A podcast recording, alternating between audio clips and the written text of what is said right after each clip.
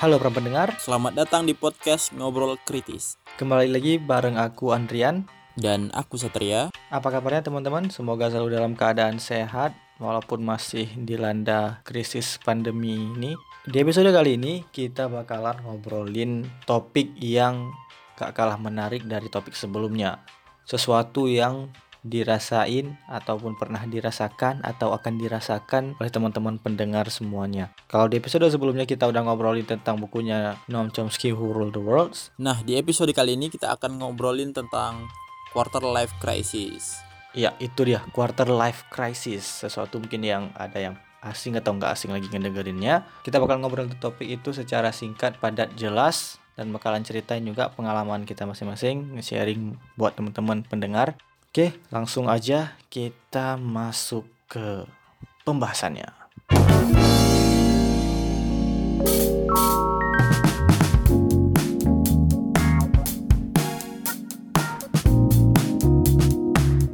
Topik quarter life crisis ini jadi pilihan untuk kami bahas karena karena apa saat? Topik ini dibahas karena memang ini sangat sesuatu yang menarik lah bisa dibilang Eh, karena memang dialami setiap orang pada umumnya seperti itu. Iya, quarter life crisis ini emang eh, umumnya di, dialami ya oleh usia yang 20-an ke atas sampai 30-an mungkin atau di atas 30. Intinya di seperempat lah ya. Quarter life crisis itu di seperempat usia hidup. Dia manusia normal umumnya mungkin bakalan mengalami hal seperti itu. Ya oleh karena itu kita milih topik ini sebagai awal mungkin sebagai penyegaran, penyegaran pendengaran teman-teman sekalian bagi yang merasain kita bakalan sharing bareng aku dan Satria. Topik ini juga dibahas dengan tujuan. Eh, jadi topik ini kita bahas tujuannya selain sharing-sharing terkait quarter life crisis yang memang dialami dari masing-masing kita sebenarnya seperti apa sih? Pengalaman dari kita juga Eh, terus kasih gambaran lah se- sedikit membuka pikiran teman-teman Eh, juga sekalian diskusi bareng kita di sini. Ya walaupun podcast ya satu arah tapi eh, karena di sini kita juga ngobrol jadi teman-teman pastinya uh, dapat gambaran lebih luas lagi lah bisa dibilang begitu sih walaupun podcast ini bersifat satu arah doang.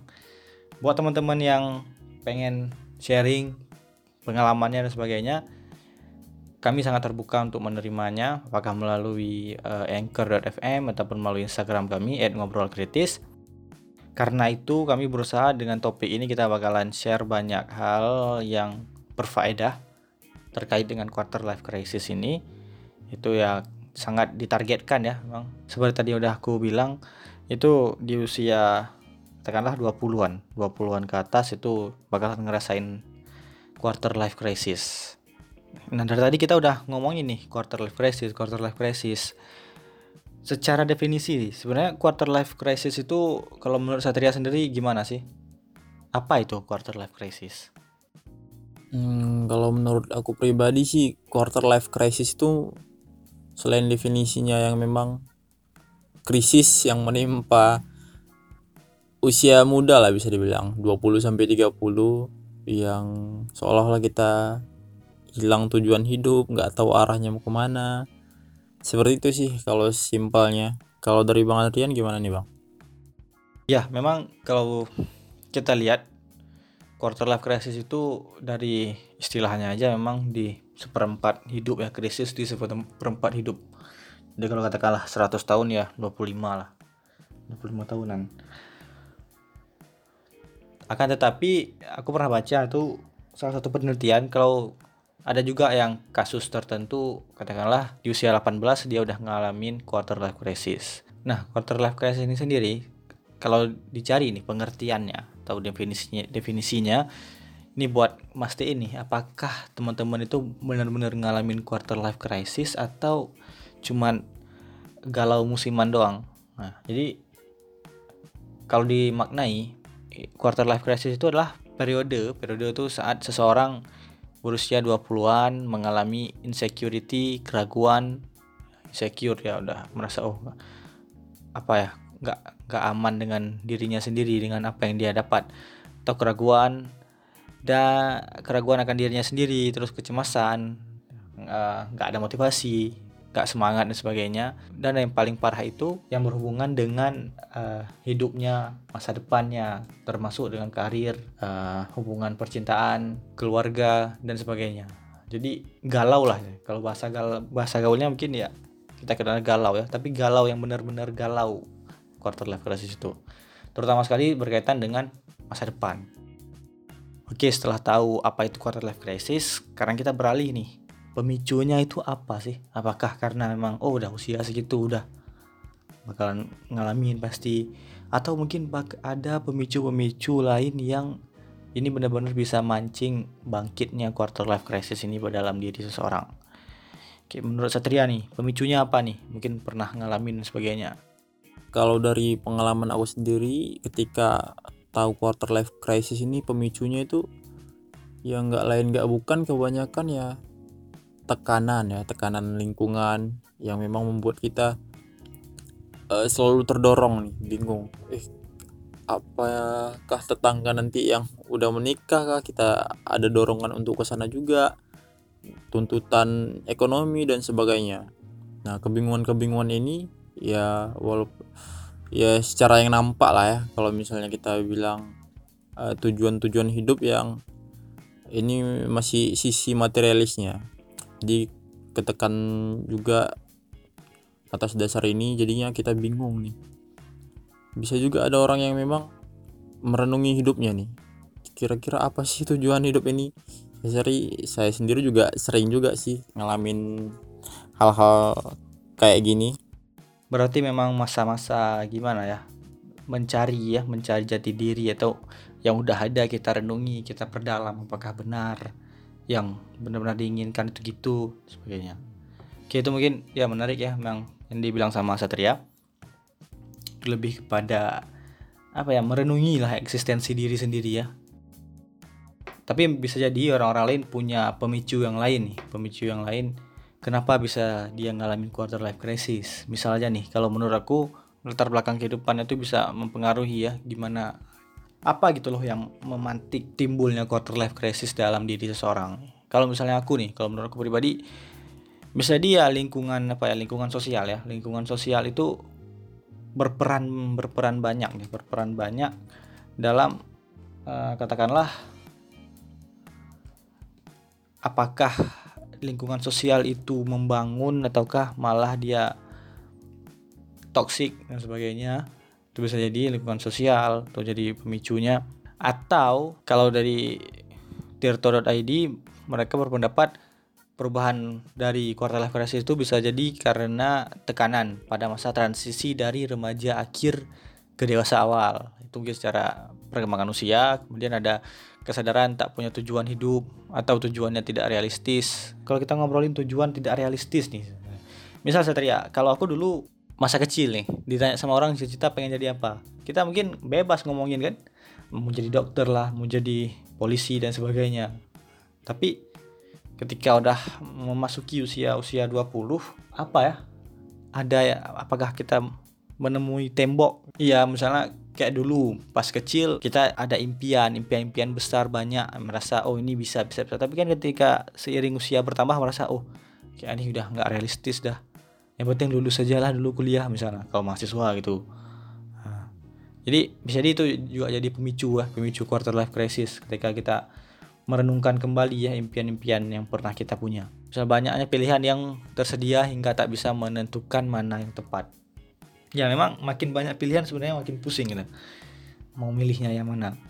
Itu bisa jadi katakanlah di quarter life crisis ini ketika kita masuk usia 20 ya udah usia udah 20-an ke atas itu memang hidup kita tuh mulai mulai melihat dunia itu dari kacamata yang lebih luas dan melihat banyak potensi yang lebih luas yang bisa kita pilih. Nah, satu sisi itu bisa jadi hal positif, satu sisi bisa jadi hal negatif. Hal negatifnya ya katakanlah banyak pilihan tuh ya tadi buat jadi kita bingung, buat jadi kita merasa oh kayaknya galau gitu loh. Apakah ini benar? Apakah itu apakah itu benar dan sebagainya yang kita pilih. Setelah itu ketika usia 20 seseorang itu biasanya dia akan mengalami quarter life crisis ketika diberikan tanggung jawab. Tanggung jawab yang besar yang sebelumnya mungkin dia belum pernah ngerasain gitu loh. Jadi itu bisa jadi tiba-tiba oh misalnya katakanlah orang tuanya udah tiada tiba-tiba uh, meninggal dunia. Dan ketika seperti itu dia bakalan apa ya tiba-tiba dikasih beban berat ya bakalan agak sedikit shock dan sebagainya lah. Tapi itu ya kembali lagi beda-beda setiap orang pemicunya. Kita nggak meng, apa mengatakan bahwa semuanya ini bakalan sama. Nah selain itu apa sih dampak dari quarter life crisis ini terhadap kehidupan kita? Ayo saat kalau menurut Satria gimana nih dampaknya? Nah kalau dari aku sendiri sih kalau dampak quarter life crisis ini unik ya memang ada macam-macam. Ada yang memang ya pada umumnya galau lah kegalauan yang berat bimbang bingung cemas insecure yang kayak tadi dibilang. Uh, pokoknya sebuah kekhawatiran yang muncul tentang masa depan. Ya ini nggak lain nggak bukan memang ada alasannya sih kenapa ini memang bisa terjadi. Ya, walaupun kita dampaknya stres bingung linglung kadang itu aja sih kalau dari Bang Antrian gimana nih Bang? Dampaknya apakah memang uh, bisa sampai bunuh diri mungkin? Iya sih memang bisa jadi kan kalau sampai bunuh diri.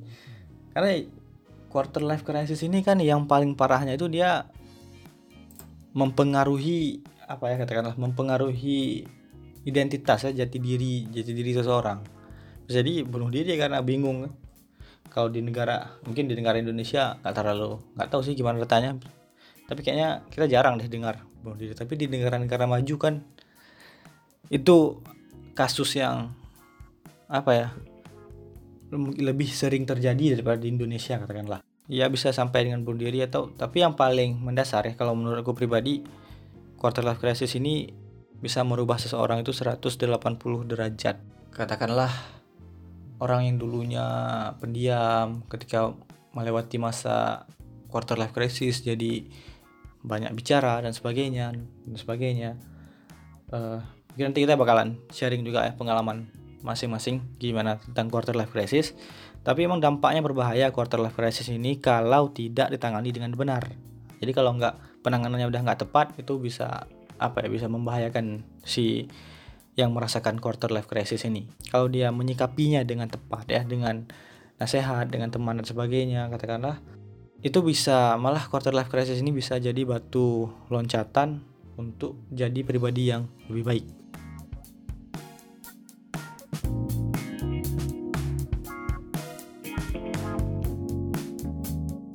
Setelah ngobrolin ini kita juga harus ngobrolin solusinya gimana sih atau cara menyikapi quarter life crisis yang benar itu gimana? Kembali ke Satria gimana? Nah, kalau misalnya cara menghadapi quarter life crisis ini memang ada beberapa metode, entah itu pendekatan spiritualitas, apakah itu mungkin kita memperbaiki lingkungan kita, apakah mungkin dengan cerita, konsultasi dengan psikolog mungkin bisa aja untuk ya kadang pemetaan itu penting. Pemetaan terkait diri sendiri kita arahnya mau ke mana ya, kita merenung.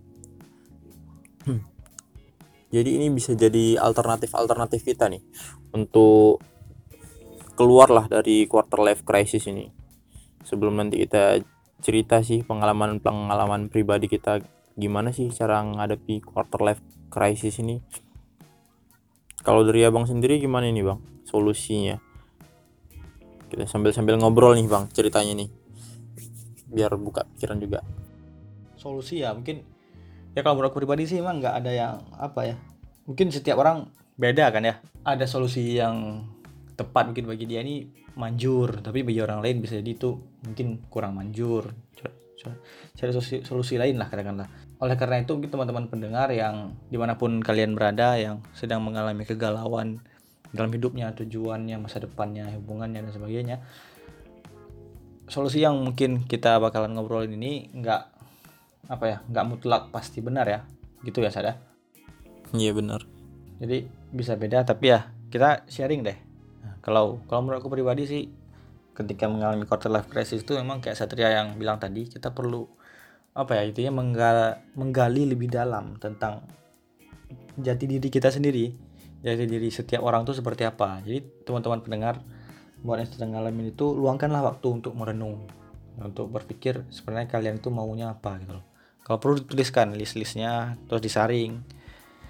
Apa yang difilter lah apa yang benar-benar kalian inginkan yang bisa bermanfaat untuk kalian dan orang-orang terdekat yang mencintai kalian. Nah kalau oh iya bang, ah, uh, ini gimana nih? Kalau misalnya quarter life crisis ini apakah memang menimpa orang-orang yang miskin aja atau yang kaya juga karena kan mengingat kebanyakan tema-tema tentang quarter life crisis ini berbicara tentang masa depan yang karir ya. identik dengan suatu hal yang materialistis nih Ah iya benar. Ya ini emang tuh tuh pertanyaan yang bagus ya suatu percobaan yang mantap. Eh, jadi kalau kita ngomongin quarter life crisis kaitannya katakanlah status kaya atau miskinnya seseorang. Kalau aku- menurutku pribadi sih nggak ada pengaruh ya. Quarter life crisis ini eh nggak pandang bulu ya, nggak pandang status karena bisa jadi antara orang kaya dengan orang miskin itu gejala quarter life crisisnya bisa jadi sama tapi pemicunya itu bisa jadi beda karena kan harta harta katakanlah eh, status yang material yang material gitu itu kan bukan menjamin apa ya menjamin kebahagiaan seseorang. Nah, katakanlah orang justru semakin banyak hartanya dia semakin khawatir. Khawatir ini gimana menjaga hartanya gitu. Kalau nggak salah ya Ali bin Abi Thalib itu pernah berkat eh, ada quotesnya dari Ali bin Abi Thalib.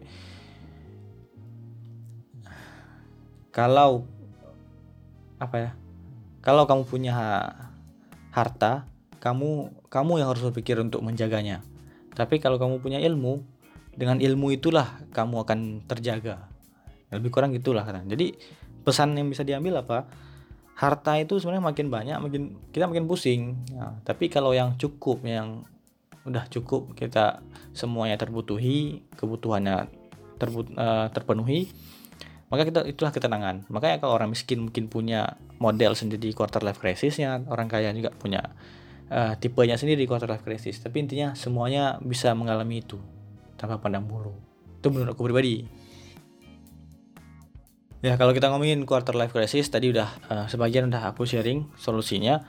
Quarter life crisis ini kalau yang pertama tadi kayak merenung tadi merenung mencari jati diri yang sebenarnya dari dalam masing-masing yang sedang mengalami quarter life crisis. Selain itu kurangi apa ya memperkecil circle pertemanan. Ini ini versi versi versi aku nih. Kenapa kita harus perkecil circle pertemanan? Karena teman itu yang penting itu adalah kualitas bukan kuantitas karena sebanyak banyak makin banyak teman tapi kual- kalau kualitas yang nggak dibangun ya ya sama aja palingan cuma jadi penikmat instastory instastorynya aja atau status wa nya aja tapi circle itu emang apa ya circle pertemanan itu memang harus selektif bukan berarti kita nggak boleh kenal dengan banyak orang tapi boleh kenal dengan banyak orang tapi untuk yang di, teman yang benar-benar dipercaya itu itu nggak bisa sembarangan. Nah, karena mereka pula ntar yang akan mem- bisa mempengaruhi ya kualitas quarter life crisis kita tuh bakalan kita menyikapi seperti apa.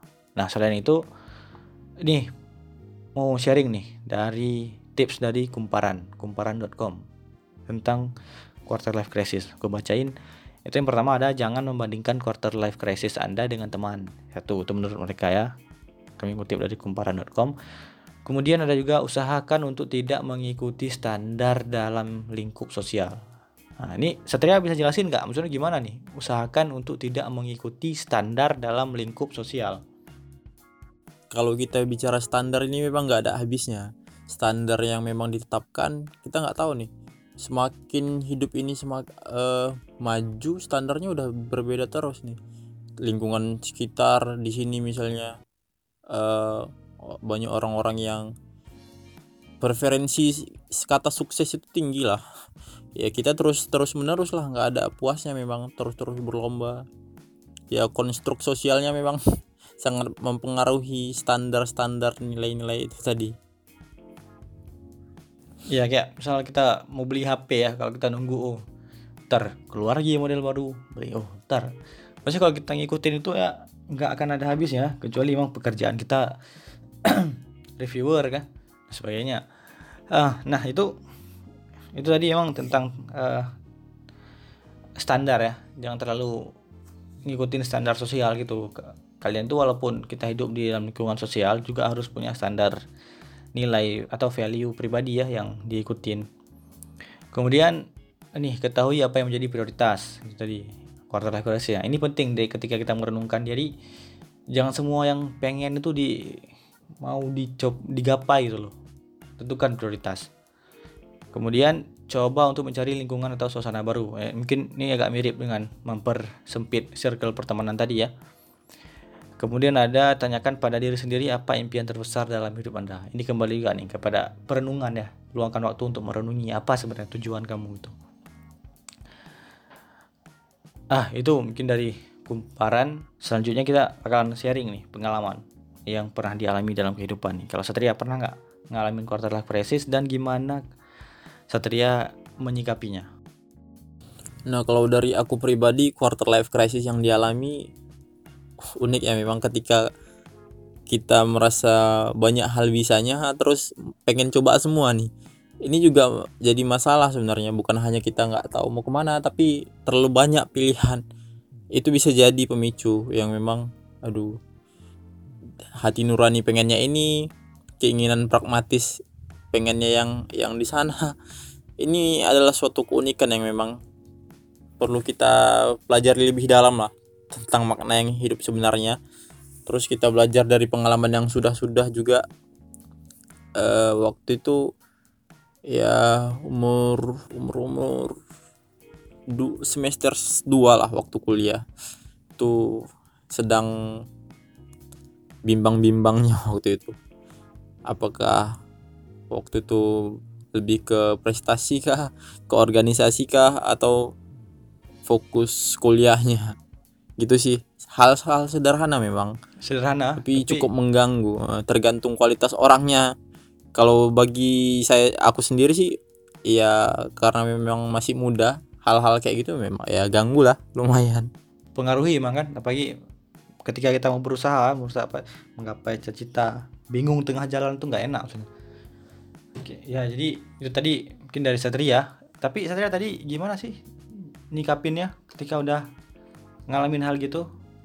Eh uh, yang paling sering kalau aku pribadi yang paling aku sering lakukan merenung merenung tentang ya ada banyak jalan sih sebenarnya.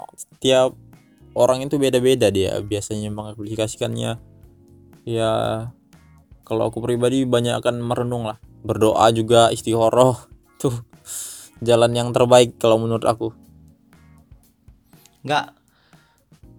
Ada ini nggak? Maksudnya uh, nanya ke atau konsultasi atau sharing ke teman-teman terdekat atau ke keluarga dan sebagainya.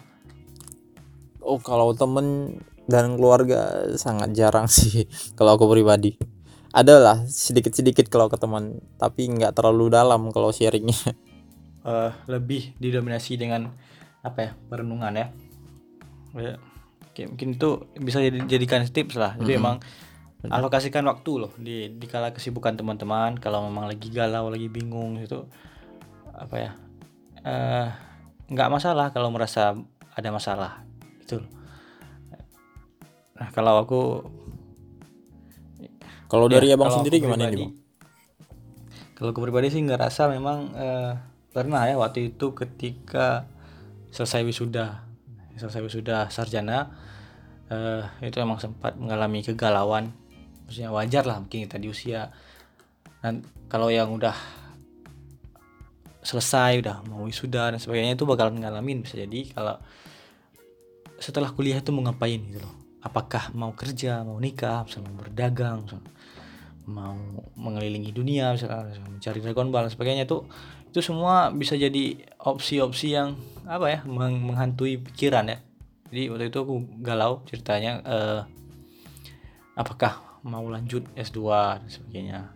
Kalau sekarang mungkin nggak terlalu galau kali lah karena posisinya sedang fokus ya mau sedang lanjut S2 uh, alhamdulillah dapat beasiswa. Uh, jadi waktu itu ya ada tak udah kerja kerja apa ya bukan bukan kerja PNS juga tapi tapi ya minimal udah sudah menghasilkan udah menghasilkan uang. Kan tetapi merasa kayak kurang tuh masih kayak kurang. Kalau apakah benar merasa mempertanyakan lah ini udah benar nggak ya? Udah apa yang sesuai gue inginkan nggak ya? Aku nyikapinnya waktu itu antara pilihan mau kerja atau lanjut kuliah atau uh, mau berdagang sebagainya. Aku ya awalnya memang merenung kayak Satria merenung uh, sisakan waktu kan di sepertiga malam dan sebagainya berdoa dan sebagainya. Uh, minta petunjuk lah selain kepada Tuhan juga kepada orang-orang terdekat kan orang-orang spesial keluarga dan sebagainya tanya ini gimana menurut pendapat kalian mereka orang-orang yang terdekat ini pasti memang nggak mesti semua ya kita ini buat teman-teman yang sharing ke teman-teman yang lainnya teman-teman pendengar itu kita nggak punya kewajiban 100% untuk mengiyakan atau menerapkan semua nasihat dari orang. Jadi jangan takut untuk meminta nasihat gitu. Sharing teman. Jadi nggak ada hukum positif yang mengatakan anda harus apa melaksanakan semua nasihat yang diberikan kepada anda oleh teman anda misalnya. Nah jadi aku seperti itu aku nanya ke teman, ke dekat dan ke dosen pembimbing juga. Ini Pak saya saya pengen ini ini saya katakanlah tapi saya bingung Pak apakah itu tepat kira-kira? Ntar di masa depan saya gimana kira-kira? Nah jadi nasihat-nasihat dari orang seperti itulah kita terima tampung dan jadikan itu untuk bahan bakar uh, pergerakan kita ke depannya tuh mau gimana gitu. Kalau aku pribadi gitu ya. Jadi teman-teman yang rasain galau di masa-masa mudanya itu wajar. Uh, jangan merasa bimbang ya. Pesan terakhir nih bang. Apa? Pesan terakhir bagi pesan terakhir bagi yang mengalami quarter life crisis nih dari abang dulu nih. Apa ya? Ini sharingnya pesan terakhir. Maksudnya jangan pakai pesan terakhir itu gimana maksudnya kayak sedih gitu kan uh, penutupnya gitu bang. Uh, terkait quarter life crisis ini. Uh, oke okay, mungkin kita jadi apa ya uh, buat teman-teman lah kan buat teman-teman semua yang ngedengerin ini yang merasa oh aku tuh lagi ngerasain quarter life crisis deh. Aku lagi galau dan sebagainya. Uh, jangan merasa aneh karena itu memang suatu fenomena yang apa ya bakalan dialami hampir mungkin semua manusia uh, di berbagai zaman oleh karena itu kami di sini tim ngobrol kritis itu dengan senang hati menerima uh, sharing pengalaman dari teman-teman yang sedang mengalami quarter life crisis. Ayo jangan sungkan-sungkan sharing ke kami siapa tahu kita bisa sama-sama nyari solusi buat menyikapinya dengan sebijak-bijaknya. Jadi kalau Setria sendiri nih penutupnya nih gimana sebelum kita tutup? Nah pesan dari aku sih untuk kita semua ya uh, pengidap lah bisa dibilang pengidap quarter life crisis ini uh, ambil aja hikmahnya apa yang terjadi. Ya memang manusia ya memang ada bimbangnya itu untuk kita kemudian merenung kembali tentang hakikat kita sendiri lah eksistensi kita di dunia ini apa. Gitu sih sebenarnya kalau dari aku. Uh, jadi nggak usah khawatir yang berlebihan.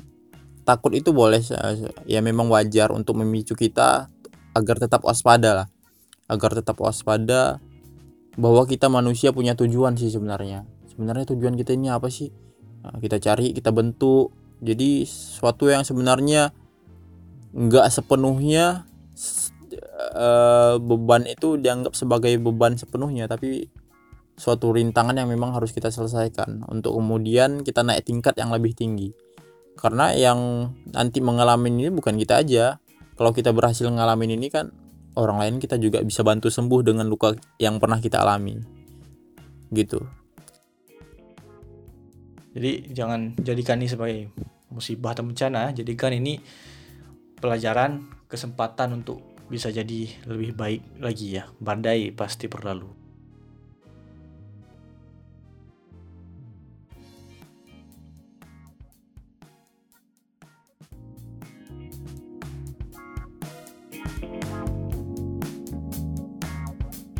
Oke, itu dia untuk episode kedua ini. Terima kasih buat teman-teman yang udah ngedengerin. Jangan lupa follow Instagram kami di @ngobrolkritis dan di Spotify ngobrol kritis. Jangan sungkan untuk ngasih kritik dan saran kepada kami melalui Instagram ataupun melalui anchor.fm. Mohon maaf kalau ada salah kata-kata, silaf dan sebagainya. aku Andrian undur diri dan aku Satria undur diri. Sampai jumpa di episode selanjutnya. Have a nice day.